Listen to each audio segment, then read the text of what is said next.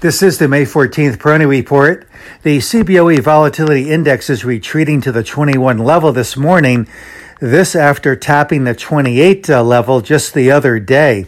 And that 28 area represented that uh, descending uh, trend line resistance uh, that I was speaking about the other day. So, in other words, drawing uh, a line through the descending peaks that we have seen in the VIX over the last uh, 15 or so months uh, that 28 area is about where that line was uh, coming through.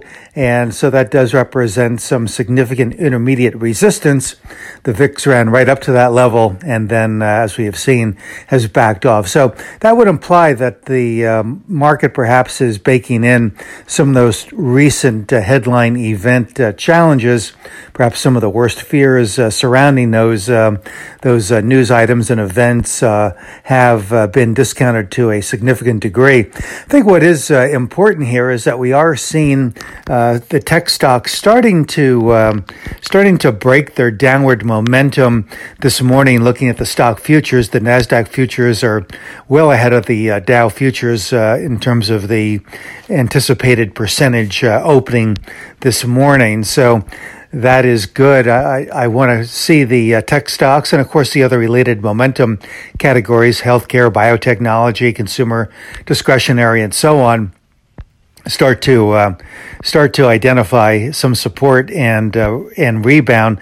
Uh, many of the uh, categories or subcategories within these sectors are very oversold now, and so I would uh, expect some uh, some buying to come in. And as I mentioned the other day, we start to see that net buying coming in.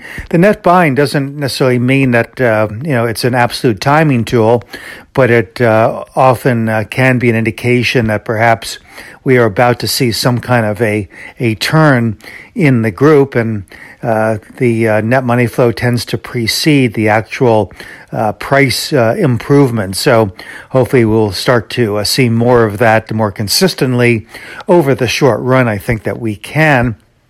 At the same time, the traditional areas of the market continue to look good, and they got a little bit extended and have pulled back um, uh, nicely. And so the, the structure of the market still uh, very good. If we can uh, see some of these momentum uh, areas start to uh, rejoin the leadership fold, uh, all the better. And I think that could happen. You know, we've been talking about uh, the sentiment uh, factors, and you know, it wasn't uh, too long ago, just several years ago, when I was calling this the Rodney Dangerfield bull market of all times. It was a market that continued to move higher, that swivel hip through a lot of the challenging uh, news of the time, and uh, yet it continued to make new uh, record highs, but with very little fanfare and very little acknowledgement from the financial media or or from many investors. But things have changed changed, and there's certainly more optimism in the air than we have seen in, in a long time.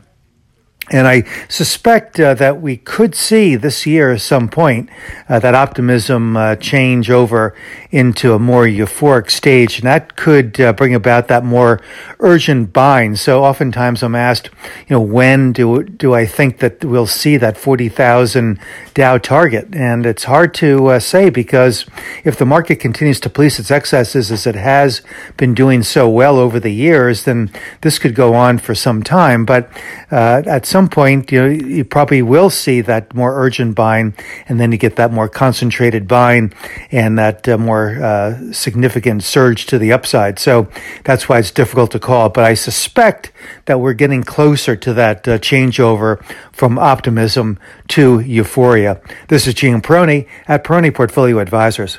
All expressions and views presented on this podcast are the opinion of the commentator and may be subject to change. AAM makes no recommendation as to the suitability of any investment and may make a market or have financial interest in any security or sector discussed. Past performance is no guarantee of future results. Investors should consult a financial professional before making any investment decision.